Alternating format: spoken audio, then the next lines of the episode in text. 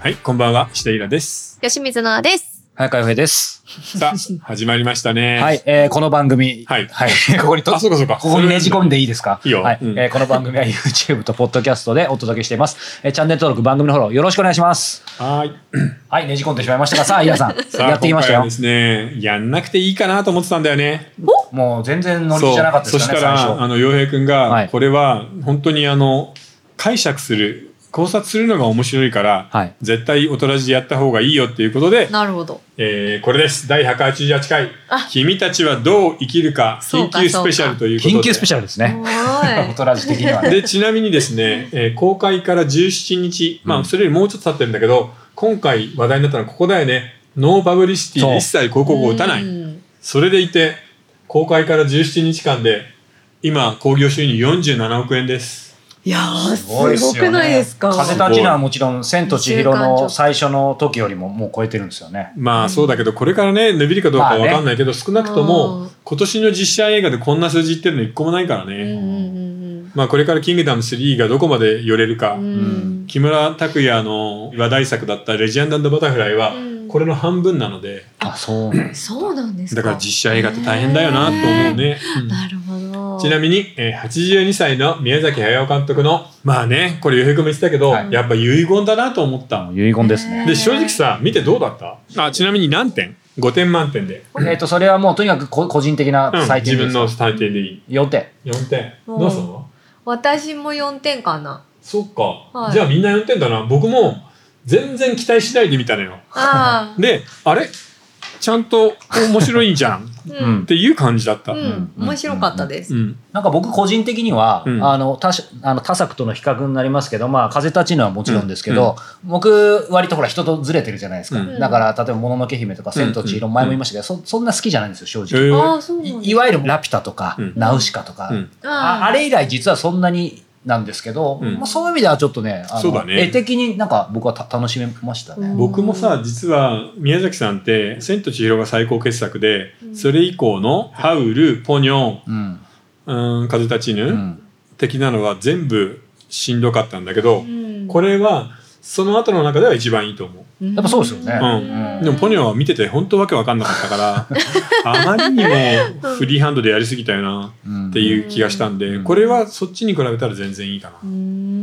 ノアさんどうだったあ、私もでもすごい楽しんで見見れて、ジブリはあのー千と千尋まではあの全部ちゃんと見てて、うんたんですけど、なんか私結構宮崎駿さんのあの、ちょっとこうグロテスキなくな部うんうんうんう分んあるじゃないですか。ああいうところがすごい気に入ってて、うんで、今回そういうのもちゃんと描写されてたんで、うんすごい、あの、満足感高かったなって感じです。うはい。でもやっぱあれだね粘りはなくなったよねそうですね、あのさお話を作る能力はまだあるんだよね、うん。うんでもお話ってさ設定を考えてこことここをこうつなげてで無理なく展開させていくにはすごい力がいるわかうるんパワーねそうパワーがいるの、お話をグリップし続けうる、んで年を取るとそれはどんどんなくなっていくんでそういう点ではやっぱりちょっと辻褄が合ってないとかちょっと意味わかんないみたいなのは増えてくるんだけどただ個々のイメージはすごく綺麗な映像いっぱいあったよね、うんあだからまあ後で出てくるかもしれないですし全く別ですけど、うんねあの今年はそういう意味ではる春樹さんのね、うん街とその不確かうんな壁もあってー、そうですね。まあそちらもねあそうだのねなんていうんだろうこ心地よくスーッと入ってこれるっていう意味では、なんかちょっと近いところそのパワーは若干、うんちょっと昔に比べたらってあるかもしそれうなだいけどね粘りがちょっと落ちてるかもねそうそうそうそうだから僕見てなんかあの一番思ったのはなんか黒澤明の最後の、えー夢かうん短編のムニバスじゃない、うんまあ一本つなげる大きなストーリーはないんでそれになんか近い感じだったかな。あーあそうですかそれもうちょっとだけ言語要す化るすにる個々とにバラバラな綺麗なイメージがあって、うんそのつなぎに関してはあんまり考えてないとあー一応長編だけどなんかそうですねイメイメージをつなげてる、そうなんかええエンドロールじゃないけど、うんなんかそんな感じでしたようね。んでこれに関してなんかさもうネットとかではものすごい考察がいっぱい出てるけど、うんそれに関してはねなんかねそれを楽しむんだったらいいけどこれが真実であるみたいなことはないと思ういや本当ないだからです見て勝手に楽しめばいいんだよね、うんどう解釈してもいいし、うんうんうんみんなそれぞれのね、真実がなんかありましたよね、考あ察でもさ声優業界的にはどうなのジブリのアニメだと必ず湧くやつがいるじゃん、声優を使えって。でもはあっきり言って別に声優なんか使わなくてもジブリはいいじゃんと思うんだけど。うんそうですね。今まあ回ですごかもったすね、あれ好き好んでね、あの、役者さん使って演技させてるわけなんで、まあそういうコンセプトでいいのかなって思うんですけどね。なんかそうね。ただ時々外れることあるからね。まあ風立ちぬの安安野さんだ から。ああ、そうだ、安野さんでしたね。で、今回で言えば、ああそうなんだの、氷見のあいみょんなん。かあのデディレクションをその声優さんとかだ、うんアニメの作る時ってその、うんここってもっとこういう感情だからこういう感じであのセリフ言ってもらっていいですかっていうのを音響た監督っていう立場の人がやるんですよ。うんで多分その今回はあの女性の方うが、んあの今までと多分違う方で女性の方そが、うだねはいうんやってらっしゃったんですけど多分結構大変だったんだろうなっいていう。や、でも大変だろう苦労を感じまし、しそたこに、ほら、宮崎さんが立ち会っているから、うん音響監督さんもやることないよね。あー最終的に5、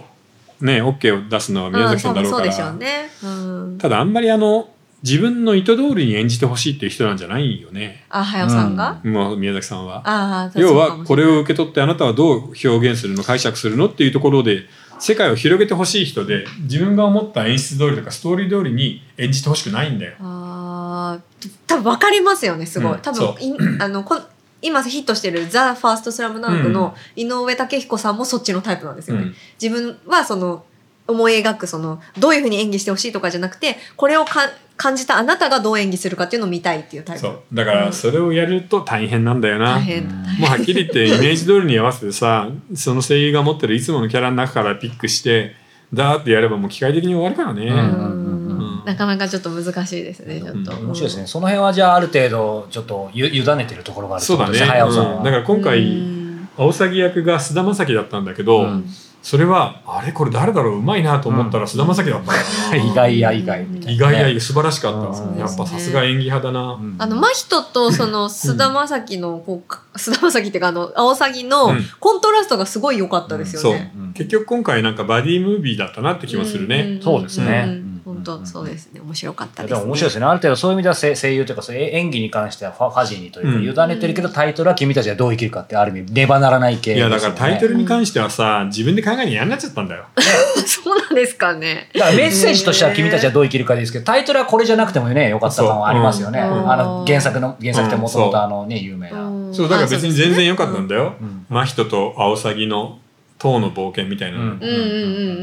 んなるこほどね。れ英語のタイトル確かはさ「ボーイヘロン」になってんだよね、にああ、そうなんですもううそね。っん、ちそれのこ方そが違うか少年と詐欺っていうううんうんん、でもなんかあえてこのタイトルをあえてっていうかもうこのままでいいやっていうなんか宮崎駿さんの気持ちもなんかわかりますけどねなんかそうだね、んだって遺言だもんね、うんそうそうそう。君たちはどう生きるかだから。でももう単純ねに俺は死ぬけど君たちはどう生きるかうん、俺アニメやめるけどみんなこの後どうするんだよそうそうっていう本当話じそゃうんですよね。うん後でね、その話出ると思うんですけど、まあそれね後進にた、後継者に対してもだし、いわゆる人生の82歳生きてきた先輩としてね、これからの人たちに対してっていう、なんかそういう感じしましたよね。でもその時にさ説教臭くなくてそ割となんか自分の煩悩丸出しのところが良くなかう。った、ね、だかよからったなんかやっぱり宮崎駿がちゃんと出てましたよね、うん最後まで本。当本う当んいいそうですよねでまあストーリーに関してはいつも通りちょっと破綻してるとこもあるんだけど、 でもなんかそれも面白いじゃん、うんうんうんうん。何よりさ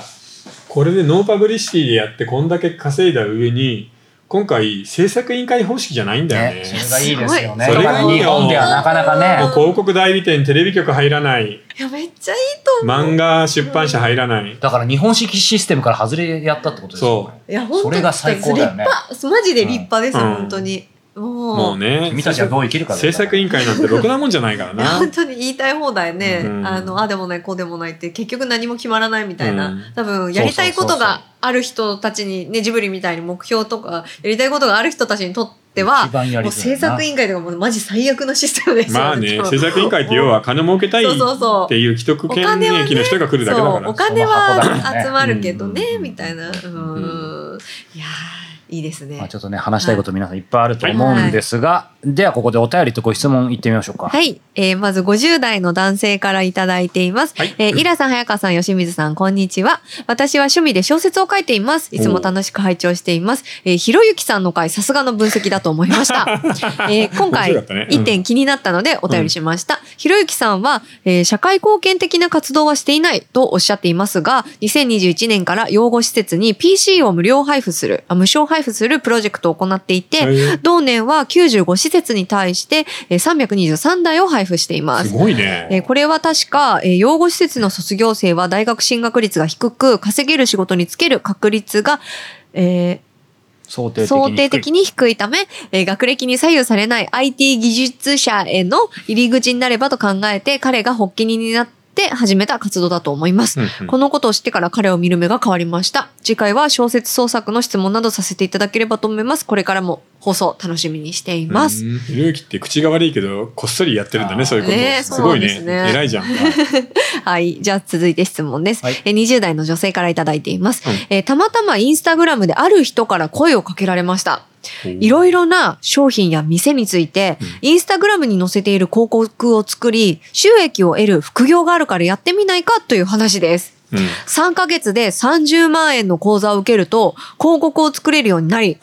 長期的に見れば、 出そたの詐欺。出ました額以上の収入が得られると言っていました。うんこのような話、信じていいのでしょうか一度に30万円払うのが無理だったら、1万円ずつなど少しずつでも払うことができるそうです。また、子供ができたら会社とかで働くのが難しいからとか、夫の収入だけじゃやっていけないから、この副業をやっている女性もいますよ。時間と場所にとらわれず働ける。からいいのよとも言っていたのですが、私はいいなと思いつつ怪しいなと感じます。何かアドバイスいただきたえいですごめんなさい、それはもう詐欺ではい、す。詐欺です。やめてください。おもう 詐欺絶ではな対い払っちゃダメ詐欺。それ たと、だのも詐し欺仮に契約とか結んでても、もう払わなくていいからね。そうですね。うん。っていうかもう怪しいと思ったらとにかくね、ちょっとで引っかかったらもうやめた方がいい確よ。かにね、ともにやかくもやすることって大体ちょっとなんかトだし、ラうブルまい話はだからないかからさ。うんだいかや、ら本その当人こういのう自の分も多いようね。ん本当人を騙す仕ま事ず、あはれ。ですよね、理屈として、儲けるために、まずお金を出しましょうねっていう理屈がまずおかしいじゃないですうか。んうんうんそう多分これが全ての元凶だと思うんで。そうマルチンというそうだったよねなんか説得力ありますいやいやねもう。起業するためには化そうです粧水を買いましょうとそかね。うですよ、化粧水を買わなきゃダメなんそう、です1よ。万5千円の化粧水を10本買いましょいやいやう。い起やいや。業するためにはって。いやいやいやいやなんで買い物をすると起業ができるんだ確かそにうそうそうそう。これも、なんでそんなので簡単にお金が儲けるって言えるんだうと。んインスタグラムで30万稼ぐなんて死ぬほど大変じゃん。うんっていうか、まあ詐欺じゃないにしてもややるべきじゃないよ。これちなみにそのじゃあさ仮にですよ30枚払っうてんその講座を受けました、うんそしたらこの広告を作る仕事がその会社からコンスタントに来な入っいて来くないるってことなのかな違う違うですよねそういう要のは、うん通り一遍のさパソコンでデザインするやり方を覚えてそれでおしまういんあとはあなたが頑張らなかったか自己責らダメなんですよ、私はちゃんと教えましたよで逃げられる、まあ、ですよねそうなっちゃいうんますよね、でそんなのさ正直言ってもうウェブデザインの本なんて山のようにあるし、そうで YouTube でも見れるから、うんその程度のことに30万の払っちゃダメ一番本当偉にいやりたいなら YouTube でそのウェブデザインのちょっと番組探して、うん必ずいいのがあるから、でもこれねあの間に合ってるといいんですけど30万円まだ払ってないといいんですけど、うん ね届いてくれるといいんですがはいありがとうございます。怪しいですんで。はい嬉怪ししいいねというこそうとでですね本当多いよね、うんさあ、えーこの後本編入りたいんですが、えーここで、えーお知らせが2つあります。え1つはですね、えー著者の声、えー僕がね、えーインタビューさせてもらっておます。はいはいちょうどね、この間お話ししたように、直木賞、えーこの間受賞された垣根良介さんにですね、えーこの大人の放課後ラジオでインタビューをしています。ちょうど配信された直後ですので、えー URL を貼っておくので、えーぜひですね、まあ、彼の受賞作の裏話から創作秘話、おすすめ本までたっぷりと聞いていますので、えーご覧ください。そしてもう一つです。皆さん、8月、えー末にですね、えー小説家スペ小説家スペシャル、えーまた久々にやってきて、一行あらすじを考えようということで、そうですねちょっと一あ言、のはい。まあ映画の企画でも漫画でも小説でもいいんですけど企画書を出す時って一番最初に本当に1行か2行でこれはどういう物語かっていうのがコンセプトがバンって表現できる企画が強いんだよね。うんうんであのそれをみんなにもやってほしいんです、うんなので、えー古今の名作をいくつか挙げておきますんで、えーそれを、えー自分なりに1行まあ1行って言ってもあのセンテンス1本であれば2行とか3行ぐらいになってもいいですそうですね。まあ理想を言えば、まあ、780文字ぐらいまででどんなものでも1行にまとめる、うんそれをですねみんなにチャレンジしてほしいということですね。はい。でですね、えーまあ、大体一番80時ぐらいで、えー今ありましたけども、えーまあ、詳しくはね、概要欄から申し込めるようにしておきますけども、まあ、課題演技、自由演技ということですね。はいフィギュアスケートのように、課題演技の中に、まあ、例えば、えー呪術廻戦、伊豆の踊り子、えー心、えー三体、タイタニックなど、いろいろまあありますので、まあ、皆さんのね、えー課題これでいくっていうのから、まあ、一行あらすじ一つ。えーそしてもう一つは、まあ、自由演技ということで、自分でこの作品を伝えたいっていう、えー自由演技、まあ、一つ、えーこれをですね、それぞれお寄せいただきたいと思いますので、僕らもね、これからチャレンジしたいと思いますので、えーたくさんのご応募お待ちしております。さあ、ということで、この後、えー君たちはどう生きるか緊急スペシャル、えーいよいよ本編に入っていきたいと思います。えー続きは4通りのご視聴方法がございます。YouTube メンバーシップ、えーニコニコ動画、Apple Podcast サブスクリプション、そして audiobook.jp、いずれが、えーお好みのご視聴方法でお楽しみいただけたらと思います。詳しくは概要欄をご覧ください。それでは、後ほど。はい